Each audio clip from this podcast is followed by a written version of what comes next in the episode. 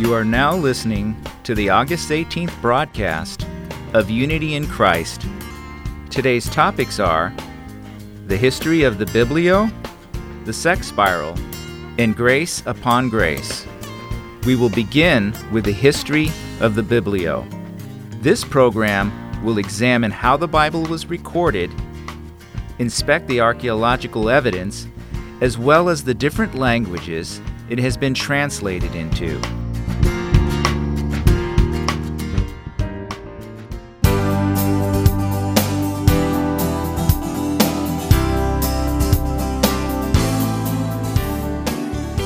Hey listeners, I'm Jisoo Kang from the History of the Biblio. Last time, we talked about the canonization of the Old Testament. I told you that the Old Testament were chosen as canons at a religious conference. This could raise doubt in people regarding the Bible's validity. Can we trust in this selection process? Isn't the Bible just a fiction put together by humans?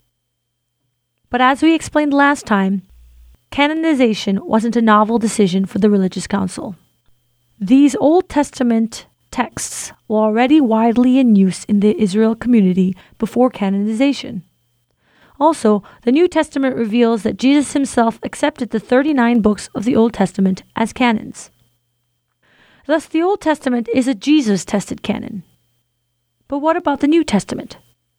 How were the 27 books of the New Testament chosen as canons? People widely believe that the 27 books of the New Testament were chosen at the Concilium Carthaginense in 397 AD. But, just like the Old Testament, the New Testament wasn't put together on a spur of the moment decision. Rather, the books had been in use in the church for a long time before being formalized. So then, what was the reason for canonizing or formalizing texts already used within the churches? On the surface, the biggest reason for this was the constant challenge of heresy in the church. As we can see through the book of Acts, after Jesus' ascension into heaven, the gospel spread from Jerusalem to Gentile nations. Post mid first century, many of the epistles within the New Testament had already been written, and churches were passing around these letters for reading and teaching. But as the gospel spread and the number of believers increased, so did fake texts advertised as written by apostles also proliferate. With this, sects began to form. One example of such a sect was the Marcionist sect. The Marcionists denied God as he appeared in the Old Testament. The Marcionists argued that only the book of Luke and 10 of Paul's epistles could be considered official Christian texts. These texts convinced the first churches that they needed to formalize a Bible, one that would become the main Christian text. But canonization then wasn't a contested decision as it might seem now. This was because there was a very sure standard when it came to selecting books for the New Testament. The first of these standards was whether the text was authored or influenced by an apostle. The word apostle means one who is sent and Jesus appointed his 12 disciples as apostles. Acts chapter 1 verses 21 to 22 states the criteria for apostleship. An apostle had to be someone who was with Jesus from the start of his ministry, was always with Jesus, and witnessed Jesus' death and resurrection. Paul was a strange case, who was appointed an apostle by Christ after meeting Christ. Authorship for all 27 books of the New Testament is easily verified.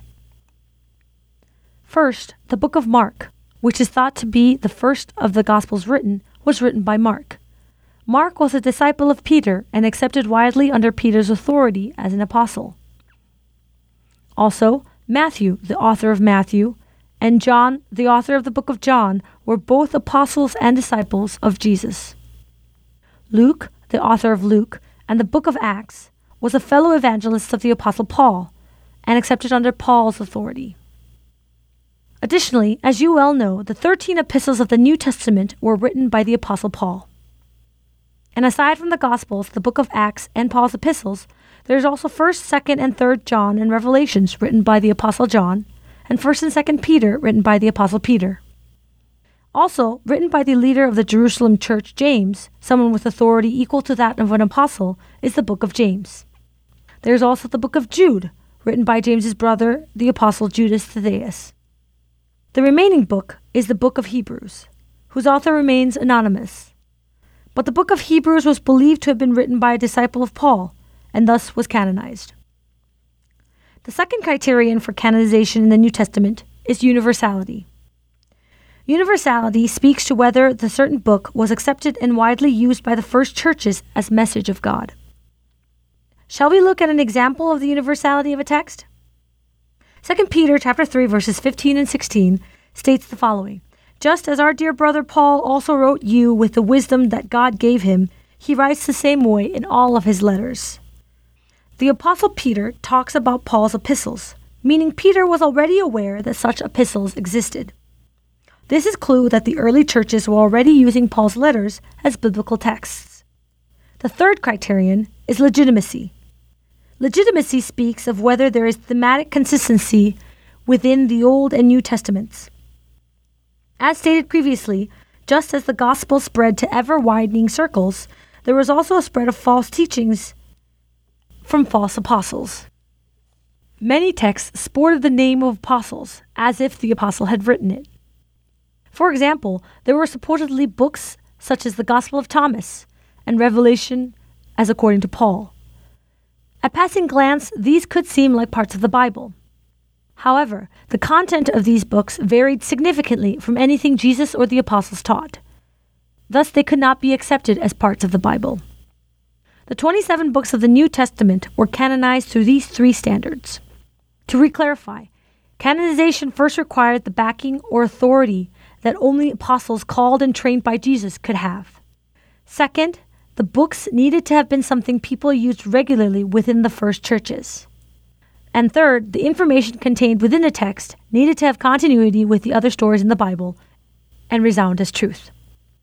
Last time, we explored the canonization of the Old Testament, and this time we studied the canonization of the New Testament. The 66 books of the Bible chosen as canons weren't chosen, as many people think, by Christians to be solely advantageous for Christians.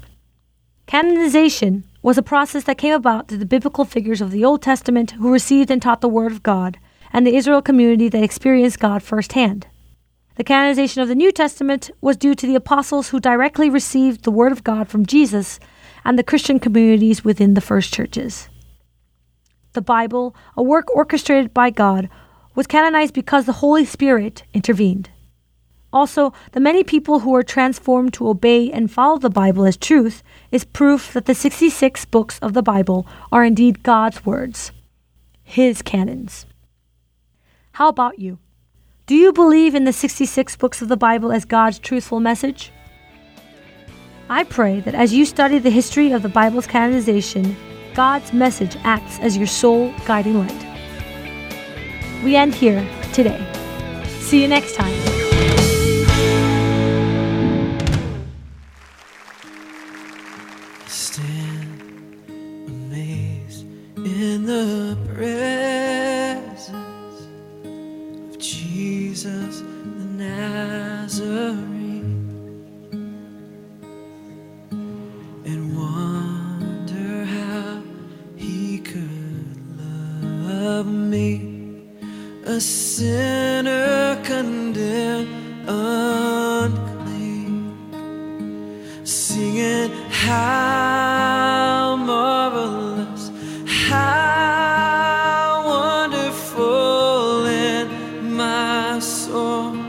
shall ever be. How marvelous and how wonderful is my Savior's love for me. You sing that first verse again. I stand amazed. I stand amazed in the presence of Jesus the Nazarene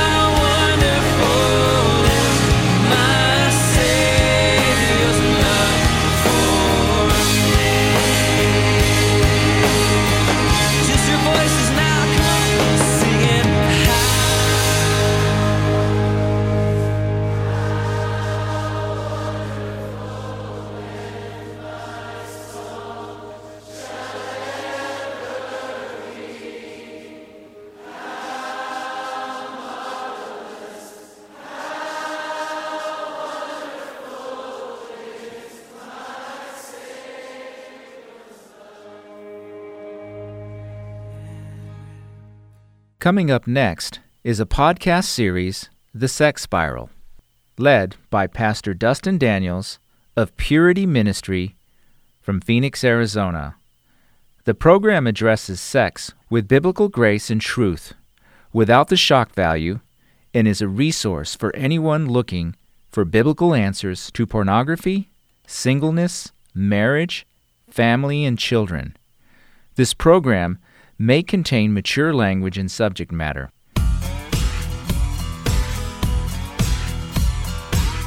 Welcome to God, Sex, and You, a daily discipleship podcast on healthy sexuality. Here's your host, Purity Pastor Dustin Daniels. What is your definition of trust? Do you find it hard to trust other people? What about your family? How about your spouse? And lastly, is it hard for you to trust God? Well, today we're going to dive into this topic of trust. And one thing to note before we get to this lesson is that God never intended us to trust Him perfectly. He never intended us to do anything at any time perfectly. I mean, it's impossible. Sin has left us so flawed and so scarred, we just can't do it. Jesus Christ is the only one who is perfect. Now, we can do things with excellence. That's completely different. We can strive for excellence. We can learn from past mistakes and make adjustments on the way. That's what we're supposed to be doing. But if we have this mindset that we're that things must be done perfectly, wow, man, I, that's just a prescription for an ulcer. you know what I mean? I mean, especially when it comes to trying to recover from a habitual sin like pornography. So if you struggle with the sin of perfection, I would like to encourage you to Think back to where this mindset comes from. Was it your mom? Maybe it was your dad. Was it somebody else that raised you? Maybe a coach or teacher had some influence in your life? Regardless of, of who, it, who it was, this flawed view of life, uh, of trying to reach perfection, is a serious roadblock to our trust. Perfection is solely based on performance. And when we have to live a life of performance, it's so hard. It's really hard to have a deep, meaningful relationship with anybody. In today's lesson, I'm going to continue to share about my story of being hopeless and how I dealt with it. We're also going to talk a lot about what trust truly looks like when you've got nothing left to grab a hold of but God Himself. In today's podcast, we're going to discuss three things. Number one, how there's a direct correlation between the loss of hope and the inability to trust. Number two, how hopelessness can turn into suicidal thoughts. And number three, how hopelessness will always cause me to lose my resilience in being able to function well in relationships. So let's get started with today's lesson. This is Learning to Trust Imperfectly. So, what's trust? Trust is starting small and walking slow, Colossians 2 6. As you have received Christ Jesus, just walk with him. If you've been to my office, you may have seen Jesus walking on the water. You can't see his face. I love that photo. And it's this idea of just follow him. You don't know where he's going, he just says, follow him. It's amazing, right? When Jesus got the apostles, his disciples, he said, Follow me. He didn't say, Believe me. He didn't say, Trust me. He said, Follow me. I, want you to hang out with me. I want to show you some things. So that's where trust is established. Trust is being aware that the situations and the temptations in your life are options to glorify God. Being tempted is not a sin. We all have choices. And that's what the last 13 weeks have focused on your choice to get your eyes off your sin and back on your Savior a choice to remain a little boy in a man's body by fulfilling every little desire because of our lack of self control, or a choice to turn away from that sin and say no. 1 Corinthians 13:11 says, "When I was a child, I spoke like a child, I thought like a child, I reasoned like a child, and when I became a man, I gave up my childish ways." Learning to trust in God and others breaks this spiral. Learning to trust in God and in others breaks the spiral. And I'm not here to teach you or clarify a process uh, for you guys to get rid of your sin. I'm simply here to give you my life as an example of how to trust in Jesus, who has already paid for your wages in sexual sin. And this trust is, is done very imperfectly. There's lots of mistakes on the way. You don't need to, to have the, the Bible memorized to start gaining victory in your life over lust. You guys have everything that you need. Colossians 2 6. If you grew up without hope, or if you grew up in a dysfunctional family, you know, the confusion with that dysfunctional family it lends us to be highly compulsive anyway. So at this point in the spiral, your vulnerability to addiction is, is heightened without a loss of hope. So, how do you guys view yourself? How do you see yourself? Do you see yourself as an addict, sinner, pervert? What's God say about you? God says you're a saint who happens to sin on your worst day. See, my lack of significance goes directly against my identity. There's a huge difference between what I do and who I am. You can read Romans 7 on that. And when I lose hope, it's because I can't trust. And if I can't trust, I don't have any hope. Maybe you've hurt me so much I don't know how to trust, or maybe I believe I've sinned so badly that I truly don't know where to start. But whatever the reason is, there's a direct correlation between the loss of hope and your inability to trust. For those of us who struggle with suicidal thoughts, it's because we've lost hope. We don't know how to trust, and if I do, I trust in the weakest person on the face of the planet, and that's me. We trust in ourselves. When we start trusting in ourselves, those decisions, those thoughts get darker and darker. So, where do we find our identity? Turn your Bibles to Ephesians chapter 1. Ephesians chapter 1, starting in verse 3. Blessed be the God and the Father of our Lord Jesus Christ, who has blessed us in Christ with every spiritual blessing in the heavenly places even as he chose us in him before the foundation of the world, that we should be holy and blameless before him. And it's in love that he predestined us for adoption through Jesus Christ according to the purpose of his will, to the praise of his glorious grace, which he has blessed us in the beloved. In him we have redemption through his blood, the forgiveness of our trespasses according to the riches of his grace which he lavished upon us, and in all wisdom and insight, making known to us the mystery of his will according to his purpose, which he set forth in Christ as a plan for the fullness of time, to unite all things in him, things in heaven and things on earth.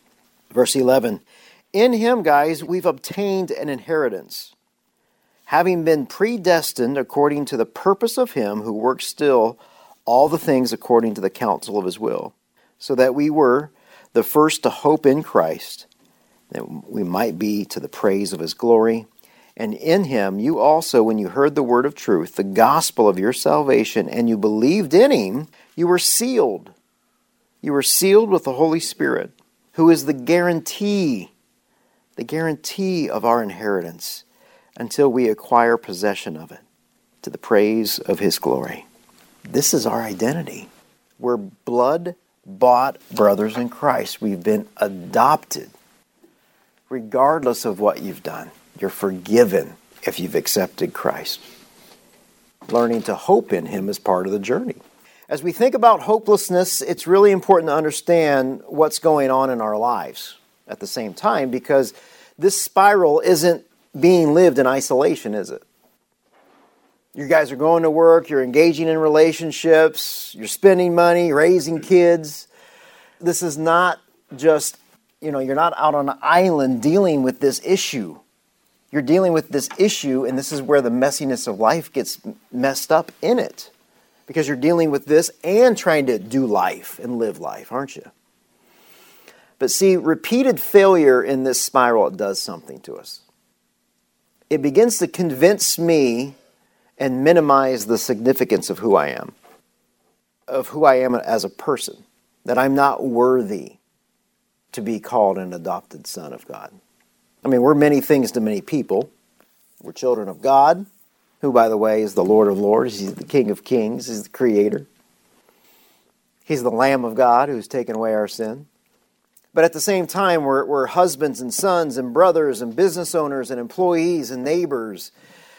Hopelessness will always cause me to lose my resilience in being able to function well in, in relationships.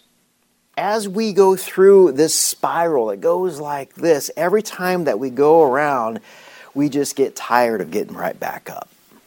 And that's where hopelessness sets in. Why should I get back up?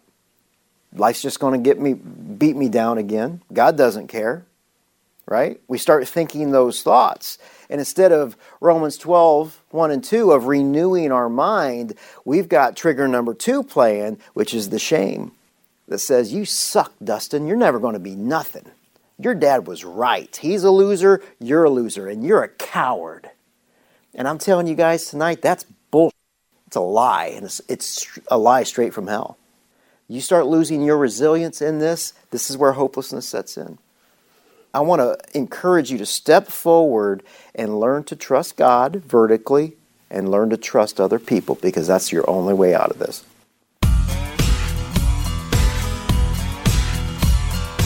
We can choose to trust in ourselves, my thoughts, my way, my skills, and my talents. It's, it's the unholy trinity of me, myself, and I, right? Or we can choose to trust in God. Deuteronomy 30 19 says, Today I have given you the choice between life and death, between blessings and curses. And now I call on heaven and earth to witness the choice that you're going to make. Oh, that you would choose life so that you and your descendants might live.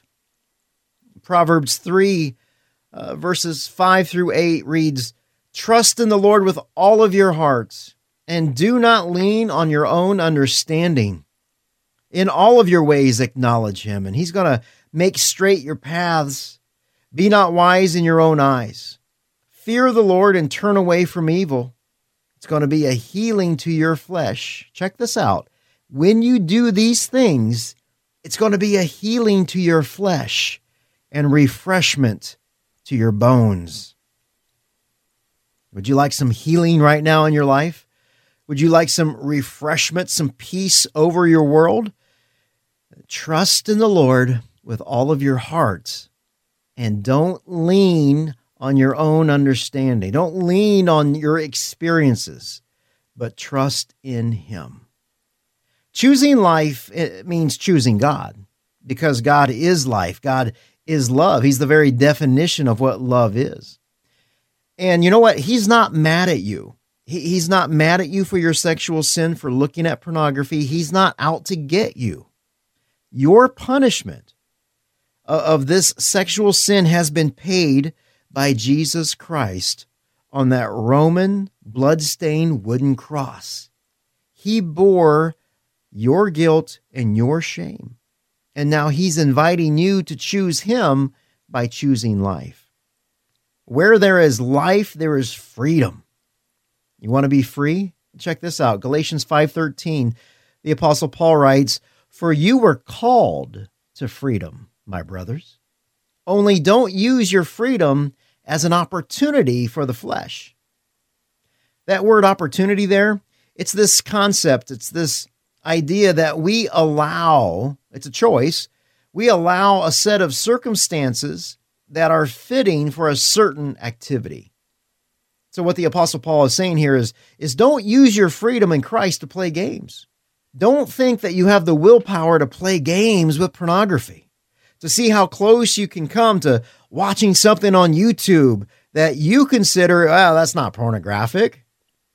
The problem with that is it's going to lead you, it's the opportunity that you're giving yourself that's going to lead you down the, that path to pornography. It's, it's a gateway drug, so to speak. So the Lord's saying, you know, don't give your flesh the opportunity because your flesh is weak. We got to be proactive in this. And if we continue to trust in ourselves, well, then we've just trusted in the weakest person on the face of the planet. So if you don't have a current filtering software system on all of your digital devices, let me recommend Covenant Eyes filtering software. I've been using this thing for years and I love it. Thank you so much for listening to God, Sex, and You. I'm Dustin Daniels. And if you're in Phoenix, I want to invite you to our weekly community group. It's a grace group that focuses on healthy sexuality.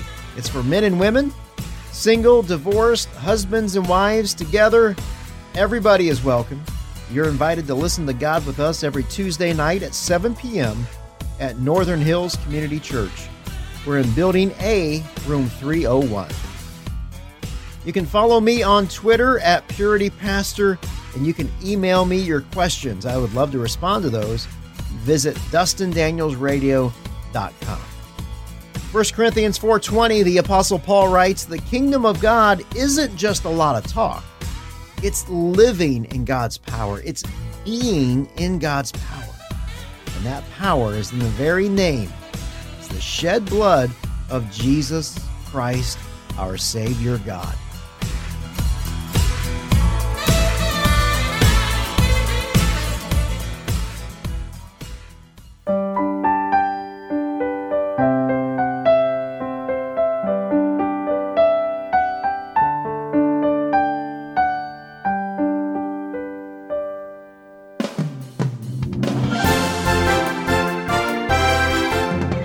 71% of teens have admitted to hiding what they do online from their parents. This is just one of the many, many reasons I believe it's so important to protect all of our devices with Covenant Eyes. I've been using it for years, and if you do not have protection on all of your uh, computers and cell phones and tablets, let me encourage you. Visit covenanteyes.com today. Receive a 30 day free trial when you use my name Dustin Daniels with no spaces in that promo box.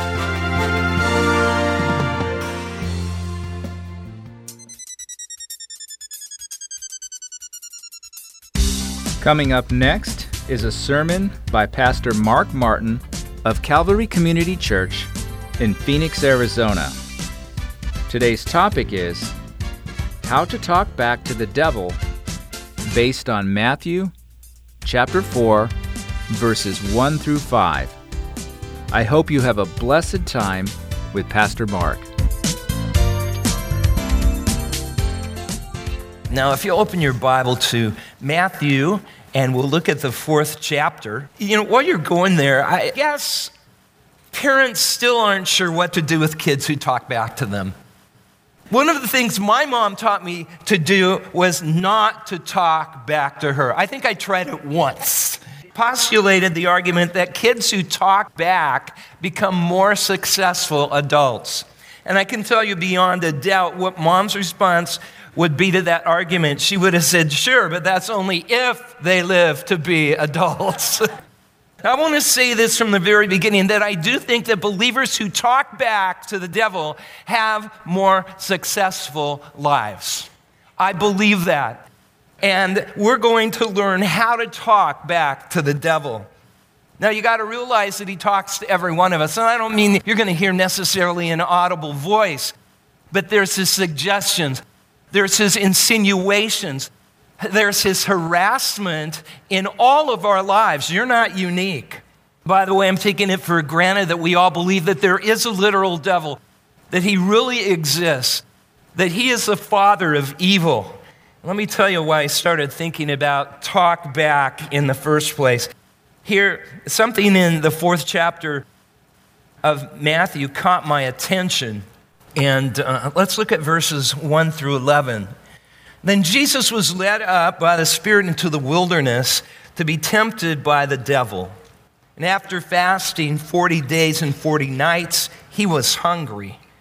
And the tempter came and said to him, Well, if you're the Son of God, command these stones to become loaves of bread. But he answered, It is written, Man shall not live by bread alone, but by every word that comes from the mouth of God. Then the devil took him to the holy city and set him on the pinnacle of the temple. And he said to him, Well, if you're the Son of God, throw yourself down, for it is written, he will command his angels concerning you. And on their hands they will bear you up, lest you strike your foot against a stone. Jesus said to him, Again, it is written, You shall not put the Lord your God to the test. Again, the devil took him to a very high mountain and showed him all the kingdoms of the world and their glory. And he said to him, all these things I will give you if you'll fall down and worship me. Then Jesus said to him, Be gone, Satan, for it is written, You shall worship the Lord your God, and him only shall you serve. Then the devil left him, and behold, angels came and were ministering to him. I want you to see here that Satan spoke to Jesus. In fact, he carried on multiple conversations with Jesus during this wilderness experience. But we see that Jesus did something that made Satan leave and run away. Now, I want us to think about this that none of the disciples were at this event, were they? He hadn't even called his disciples, he didn't have 12 disciples yet. This was Jesus' experience all by himself in the wilderness. How did we find out? How did the disciples find out? Jesus had to tell them. Now, why did Jesus tell them about this event? Many reasons, but there was something here that Jesus wanted us to know about how to talk back to the devil. And Jesus considered this incident very important. Now, among other things he wanted them to know was what to say when the devil talks to you. How can we cause him to depart like Jesus did? Well, here's the context Jesus was being baptized. I mean, most of us should or have been baptized. And talk about a baptism. He's in the water. All of a sudden, the heavens open. There's a glory of God coming down on him. The Holy Spirit comes down upon him in the form of a dove. And there's this voice that says, this is my beloved Son in whom I'm well pleased. Talk about a baptismal service. You didn't want to miss that one, amen? That's awesome. That would be, I think, the high point of my life if that happened. And you have to say, it was one of Jesus' highest points in his life. But right after that comes what we're reading about here in Matthew chapter 4. Jesus, it says, was led by the Spirit. He was led by the Holy Spirit into the wilderness and he was tempted by the devil. I just want to see a point of application here, and that is that oftentimes, after some high point in your life, Satan will come and want to pull you down. Don't forget that. That often happens. So, Jesus is in the wilderness. He's 40 days, 40 nights without food. He's in the Judean wilderness, which makes the Arizona wilderness look like the Garden of Eden, by the way. It's a dangerous place. There's no water. The sun has burned his skin, his peeling. His lips are parched, they're broken open. He is weak, he's skinny, he has no strength. And it's at that time that the enemy comes to attack him. Satan will come at your weakest moment. When Jesus needs the help, Satan comes. He has no compassion, he has no sympathy. When you need the most help, it's where he will come and try to pull you down. He'll try to come and destroy you. You know, when looking at Jesus in the state he's in, Satan says, Well, if you're the Son of God, if you're the one he dearly loves, what are you doing looking like this? If God's taking care of you, why are you in this situation? You know, and if there was an if postulated to Jesus by the devil, believe me, we get our ifs from Satan too, don't we? Well, if you're a Christian, then why is this happening to you? If God really loves you, then why? It's part of that wilderness experience. Jesus had several options at that point with what he could do during that time of temptation. I mean, I'm thinking of some of them. First of all, he could have disappeared. He could have just said, I'm rapturing, and he beams himself someplace else. That would be possible. Jesus could have destroyed the devil. Jesus could do a show glory moment, you know, like the transfiguration. He could just gloriated himself, illuminated the whole desert with his glory. Satan would have gone away. Or he could have simply called for reinforcements. Remember the 10,000 angel thing? Remember, he says, I could call 10,000 angels right now and they would deliver me. They'd take care of me. He could have done that, but Jesus didn't do any of those things. And you want to know why he didn't do those things? Because he knew we couldn't do any of those things. I can't rapture myself out of temptation. I can't destroy the devil. I don't have any glory to show. I can't call 10,000 angels to defend myself. And Jesus says, I know you can't do that, so I want to show you how you can do it. I'm going to do it just the way you're going to be able to do it. And here's what Jesus did Jesus talked back to the devil. I want you to turn the person on your right. I want to say, Jesus talked back. Now, we've all been taught you don't talk back. Nobody talks back to mama, right? But it's okay to talk back to the devil. Let me tell you what I mean. Look back at verse 3. Satan suggested Jesus that he should turn rocks into bread, and Jesus talked right back to him, and he says, Satan, it is written, man shall not live by bread alone, but by every word that comes from the mouth of God. Jesus talked right back to him and he said, It is written, say that. It is written. Again in verses 5 and 6, Satan told Jesus what to do. The devil took him to the holy city, set him on the pinnacle of the temple, and said to him, If you are the Son of God, throw yourself down, for what does he say? It is written. And then he quotes Bible verse. He will command his angels concerning you. And then he quotes another, and on their hands they will bear you up lest you strike your foot against a stone. Wow, do you notice this? Now we have a Bible quoting devil. Do you know that Satan knows the Bible? Probably knows the Bible better than you do. And here he's quoting the Bible. He heard Jesus say, It is written. So he comes along and says, Well, it is written. I want you to know that Satan can, is, are the words that he quoted true? Yes. He's quoting Bible verses. They're out of context. That's what the cults do, by the way. They'll take a verse here, a verse there, a verse there, and when they put them all together in their way, it makes their false doctrine sound right. But you know, it's because they're not in context. And Jesus took those verses that Satan was taking out of context and he said, wait a minute. You're making the Bible contradict the Bible, and it doesn't contradict itself. And he said, It is written, You shall not put the Lord your God to the test. Jesus put the word in its proper context. Satan is a persistent conversationalist. Look at verse 8. Again, the devil took him to a very high mountain, showed him all the kingdoms of the world and the glory, and he said to him, All these I will give to you if you fall down and worship me. And then Jesus said to him, Read with me, be gone. I've always wanted to say that. So I'm going to ask us to all shout it out so that I'm kosher, okay? So Jesus said to him, Go ahead, be gone, Satan. For it is written, You shall worship the Lord your God and serve him only. Then the devil left him, and behold, the angels came and were ministering to him. Luke's gospel reports one tiny detail in this about this which isn't included here.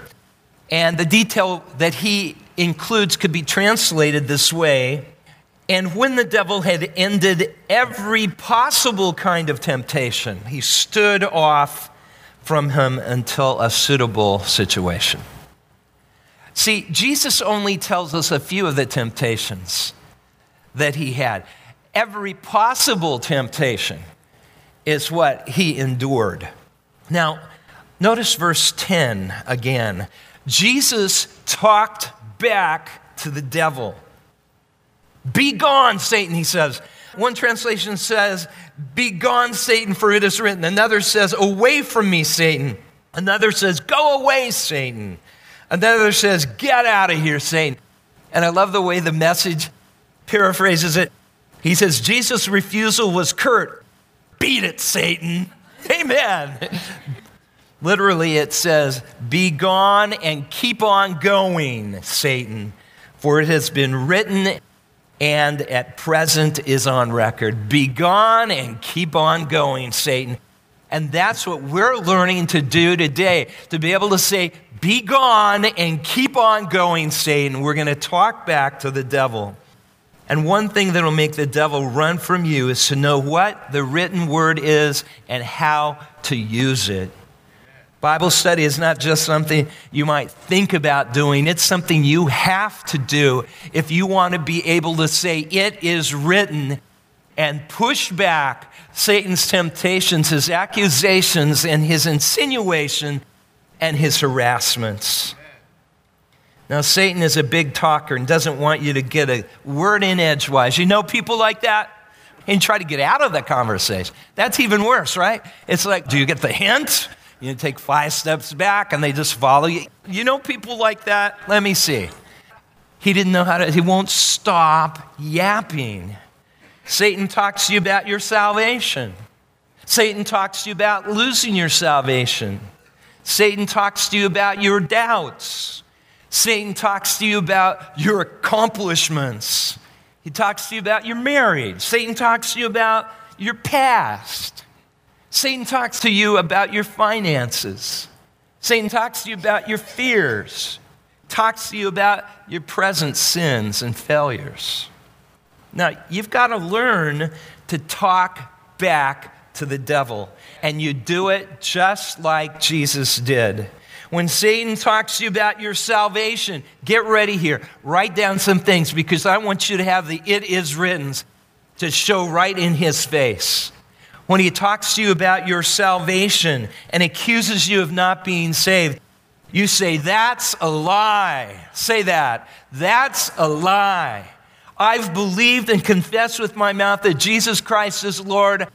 I believe in my heart that God has raised him from the dead. I am saved. I've confessed him. It is written, Satan, whoever shall call upon the name of the Lord shall be saved. Amen.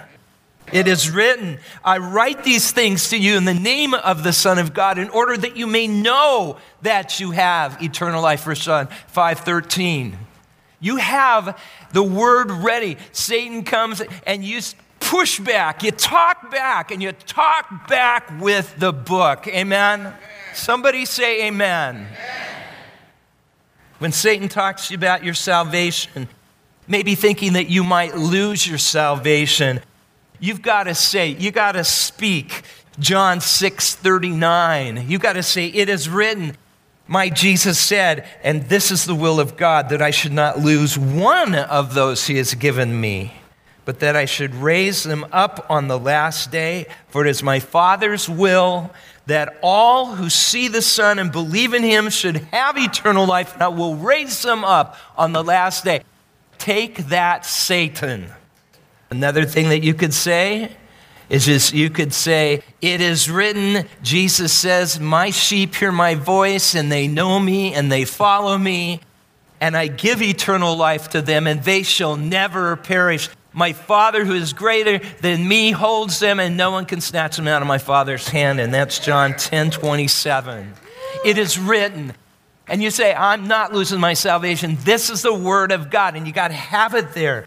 And when Satan talks to you about your doubts, you got to have 2 Timothy 1, verse 12 ready, and you got to be able to talk back. He says, You know, you need to doubt this. I don't know if you can trust God. You pull out 2 Timothy 1 and you say, I am persuaded that my God is able to keep what I've committed to him against that day. I'm persuaded that my God is going to take care of me. I don't have to doubt. I'm persuaded, Hebrews 11, verse 1, that faith is the assurance of things hoped for, the conviction of things not seen. I'm persuaded, it is written, we walk not by sight, we walk by faith.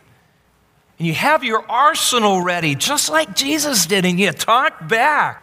The way you cause Satan to run away and leave you alone, like he did with Jesus, is found in James 4 7. Go there with me. Go to the right after the big book of Hebrews. You'll find James chapter 4. I want you to see this. This is just what Jesus did. James chapter 4, verse 7. Let's go. Here we are it says, resist the devil and he will what? Flee from you. This is pretty cool. Resist. The word resist, gang, means to push back. What am I talking to you about? I'm talking to you about talking back to Satan, aren't I? Resist the devil, push back, and he will flee. You know, it said really about Jesus' interaction with him, he left Jesus. Here it says he will run away from you. Resist the devil. Tell me how we resist Satan. Through the word of God. That's how we resist the devil. And he will flee from you. When Satan talks to you about all your achievements, you remind him, it is written.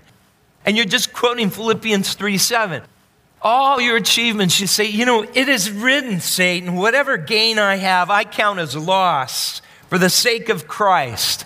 Indeed, I count everything as loss in view of the surpassing worth of knowing Jesus Christ, my Lord. You know, anything I have, it's trash. That's what Paul is really saying. It's nothing.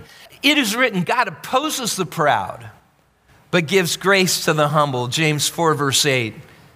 Satan, pride goes before destruction. Don't try to get me all puffed up. I'm nobody. You know, any service we do for God, we do just because He deserves it. What reward should there be in it? You know what I'm saying? I would say He just deserves it. Glory be to God.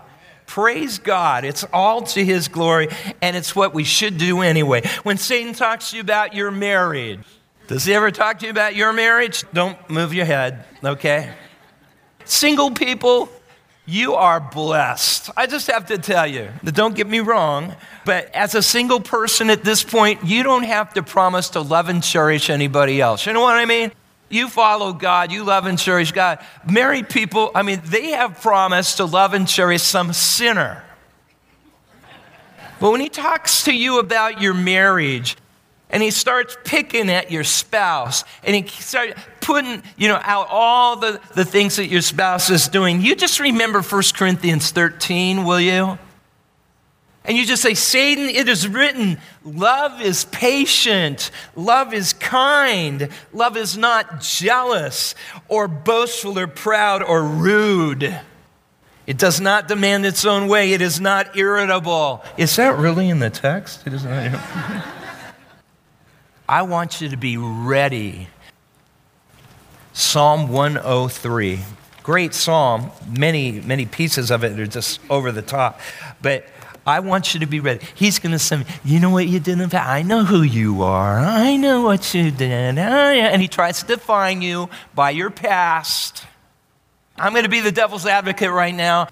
And I'm going to accuse you of your past, and you're going to say, It is written. Okay, your past. Now, verse 12, you say, It is written, as far as the east is from the west, so far does he remove my transgressions from me.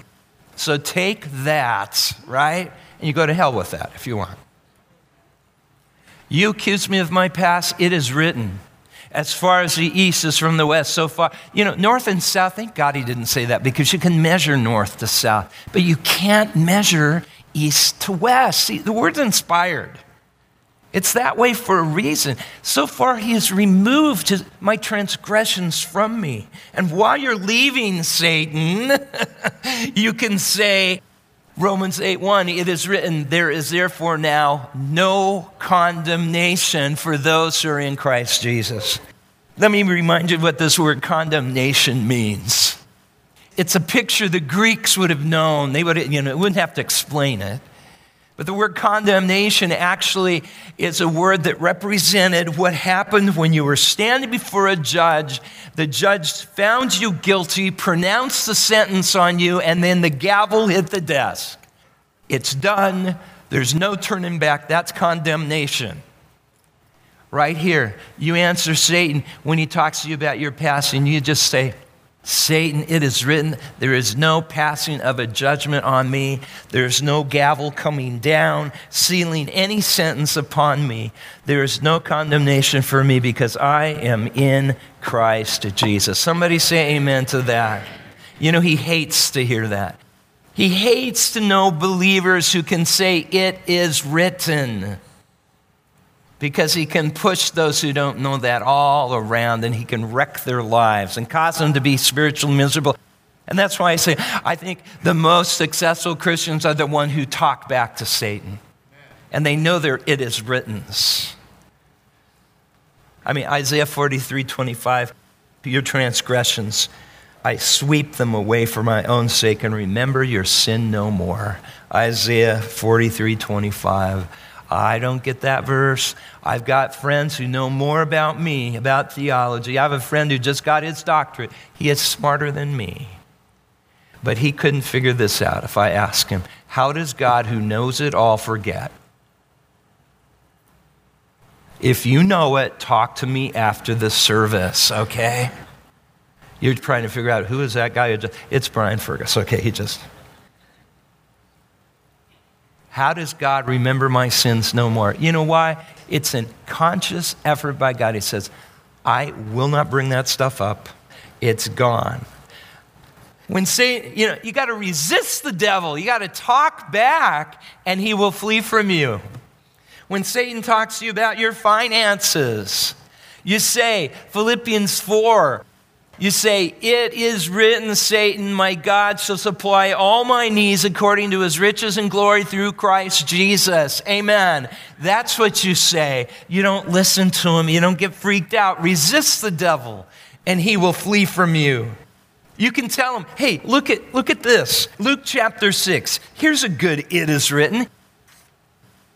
And by the way, if he's harassing you, and it takes you a minute to find the it is written, it's okay.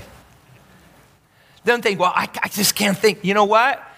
That's part that it's okay. Will you wait a minute, please?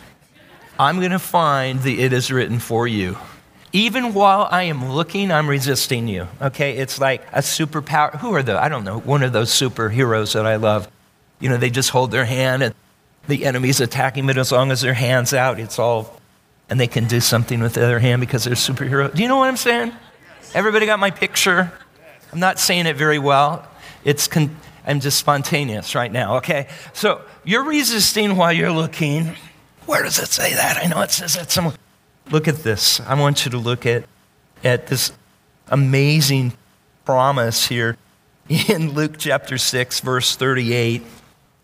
Jesus said, It is written, we can say, Give, and it will be given to you. A good measure, pressed down, shaken together. By the way, not like the bag of potato chips you buy. You get this bag, it's full of air, isn't it? You buy it, you get it home, and you're going, whoa, somebody got in the chips before it got sealed, right? And then you read the fine print. The, the other day, you ever buy the thing of protein powder? Huge thing. You spend 50 bucks on it, you open it up, and it's half filled. What? And then the fine print this is sold by weight, not by volume.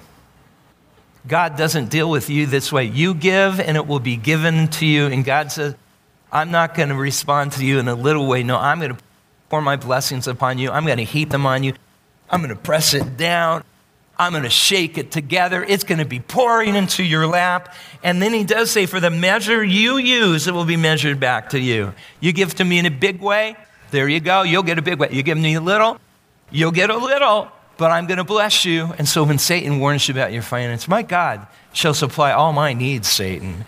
It is written that he is going to give me blessings and they're going to be adequate. They're going to be pouring over. When Satan talks to you about your fears, here's one. The it is written is Isaiah 41. He talks to you about your fears. Fear not, God says, for I'm with you. Be not dismayed, before I am your God. I will strengthen you, I will uphold you, I will with my righteous right hand. Take that. I fear not. God is with me. God will help me. When Satan talks to you about your present sins. Now, this is one that he wants to have long conversations with you about. Your present sins, your recent failures, your continual struggle with some sin or sins. This is where he wants to have long conversations with you. And you've got to be ready to push back. Now, you're not going to feel like you even are worthy to push back on this one, right? You're going to feel like, oh, you know, I'm so bad. I feel God so much. I, and you're going to be weak. And this is where He's just going to want to push you over. Listen, I'm telling you, saints, you've got to talk back. You've got to resist the devil on this one, and he will flee from you. Well, what do I say? What do I do? I, I'm honest. I really mess up all the time. Here's the it is written for you. 1 John chapter 1 verse 9. This is your it is written. This is the book of John right back near the book of Revelation. This is your it is written. This is what you push back with and I'm saying you push back hard with this because every believer shrinks back because they fail God. Really, that's the area where the enemy can get them. I'm saying you push back with 1 John 1 9 and you read it with me. What does it say? Read it out loud. If we confess our sins, he is faithful and righteous to forgive us our sins and to cleanse us from all unrighteousness. Amen? He is faithful and just to forgive us our sins. Now, would you please look at the footnote of that verse? Does anybody have a footnote that says, oh, this only applies for 10 times? You know, you can confess it maybe 10 times, but after that, God says, come on, dude. How many times do you think you can come to me over this thing? Isn't it about time you get over this? Look, there is no limit. Do you hear me? There is no limit. You keep coming to God, you keep confessing your sins, and He is faithful and just, righteous to forgive you of your sins, to cleanse you from it all. Well, I just don't know. I want you to think about this. Think. When God saved you, when God chose you, He knew you. You are no surprise to God. There is nothing in your life, nothing you have done or can do that God is going to go, oh, oh my goodness. I never thought, Gabriel, did you ever think this would happen? Uh, by the way, how did she get in here anyway? Hello? That's not going to happen because when God saved you, He saved you knowing everything. And that's why it's called amazing what? Grace. It's true. God saved you knowing you. So when you fail, even if you fail over and over and over and over again, He is faithful. He is righteous. You are righteous in Christ. Jesus is your righteousness. Jesus covers you. You stand complete in Him. And I would say, It is written. It is written. There's no condemnation for me. Why are you bringing this up again? You brought up my past. Now you're bringing my present. You know, there's no condemnation. I'm free in Christ. I'm cleansed in Christ. I'm a new creation in Christ. Be gone, Satan. Amen. When Satan likes to talk to you about your worries, this is how you respond. You say, Satan, it is written, cast all your anxieties upon him, for he cares for you. Push back. When he talks to you about death, Hey, that freaks a lot of people out. He talks to you about death. This is what you push back with. You talk back. You say, The Lord is my shepherd. I shall not want. He makes me lie down in green pastures. Even though I walk through the valley of the what? Shadow of death, I will what, gang? Fear no evil. And he goes on to say, And I will dwell in the house of the Lord. Tell me how long? Forever. Talk back to him. Put the word of God in his face. Resist the devil, and he will flee from you. Let him know it is written to be absent from the body is to be present with the Lord, to depart is to be with Christ. Resist the devil, talk back to him. It is written. Satan fears the word of God. He hates the word of God. Yeah, he can quote it, but he hates it. And it has power over him. You understand that? It's light, it's power, it's a sword. The Bible says it's a hammer, the Bible says it's fire. Satan hates the Word of God. That's why he doesn't want you to know it. That's why he doesn't want you to have an it is written ready. I want you to look, you know, at, in view of all of this, I want you to look at the book of Romans and look at Romans chapter 8. In view of all of what we've seen here, in view of all that we've heard, look at Romans 8 in verse 31. And I want us to say this, I want us to speak the word not just read it. I want us to speak the word. I want it so the person next to us can hear it and be encouraged. I want it so that I can hear it and get it more in my mind. Let's go. What then shall we say to these things? If God is for us, what? Who can be against us? I want you to turn to the person on your left and I want to say you to say God is for you. Say that. God is for you. Come on, good and strong. God, one more time. Got it. I want you to turn to the person on the other side and smile and say, God is for you. Where else can you go today and have somebody tell you that God is for you? Isn't that the best feeling in the whole wide world? God is for me. Someone told me today at church, I felt like giving it up. I felt like ending my life, but I was told today, God is for me. What shall we say in light of all these things? If God is for us, who can be against us? And then we just want to go down a little bit farther and we want to look at verse 37. It says, In all these things, all this stuff in life, all the conversations that the enemy wants to have with us, in all these things, we are more than conquerors through him who loved us. For I am sure, I love this. What can I be sure about in this life? There are a lot of things I can't be, but I sure can be sure about this. Verse 38 For I am sure that neither death nor life nor angels, nor rulers, these are evil powers, nor things present, nor things to come, nor powers, nor height, nor depth, nor anything else in creation will be able to separate me from the love of God, which is in Jesus Christ my Lord. I'm sure about that. How about you? No doubt.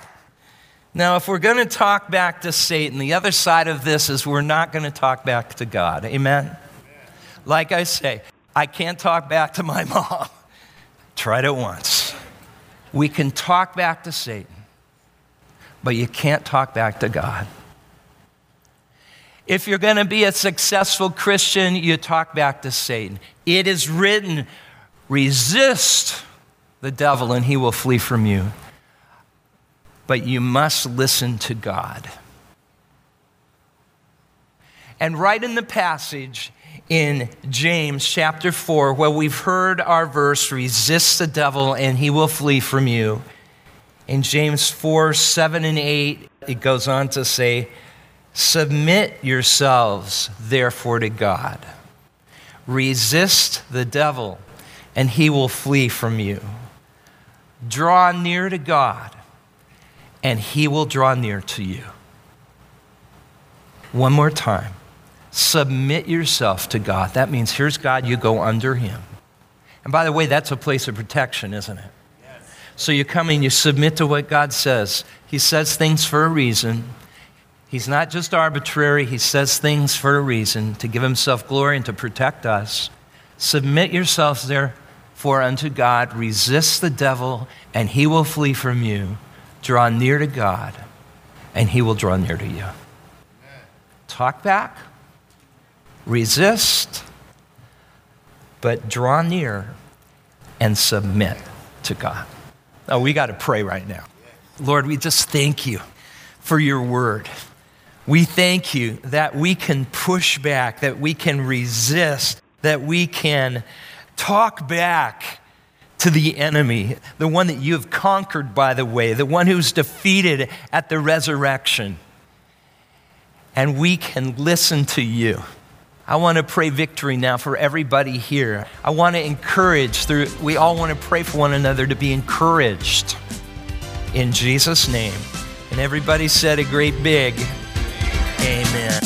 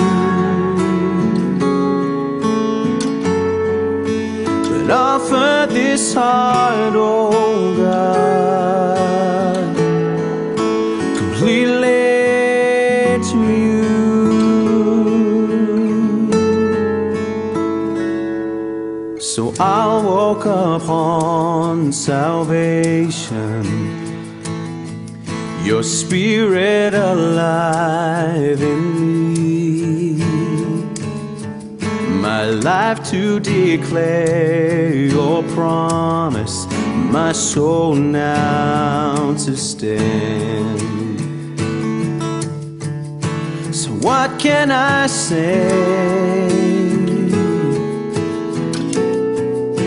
And what can I do? but offer this heart, oh God,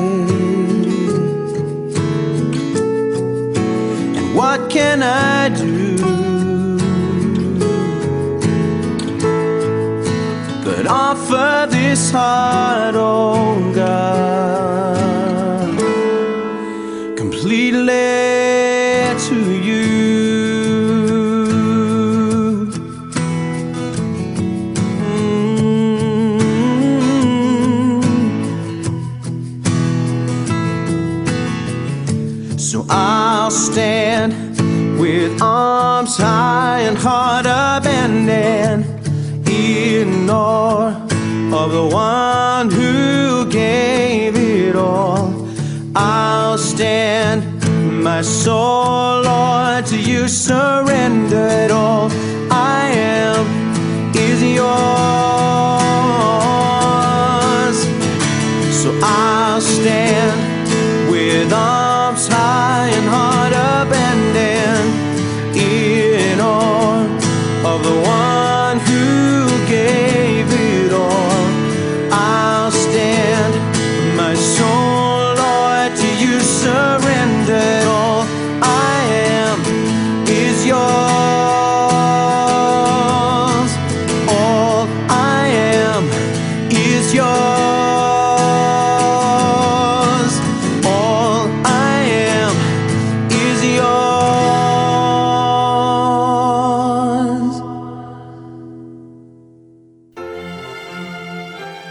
This concludes today's series of Unity in Christ. Thank you for listening, and I look forward to being with you again next week.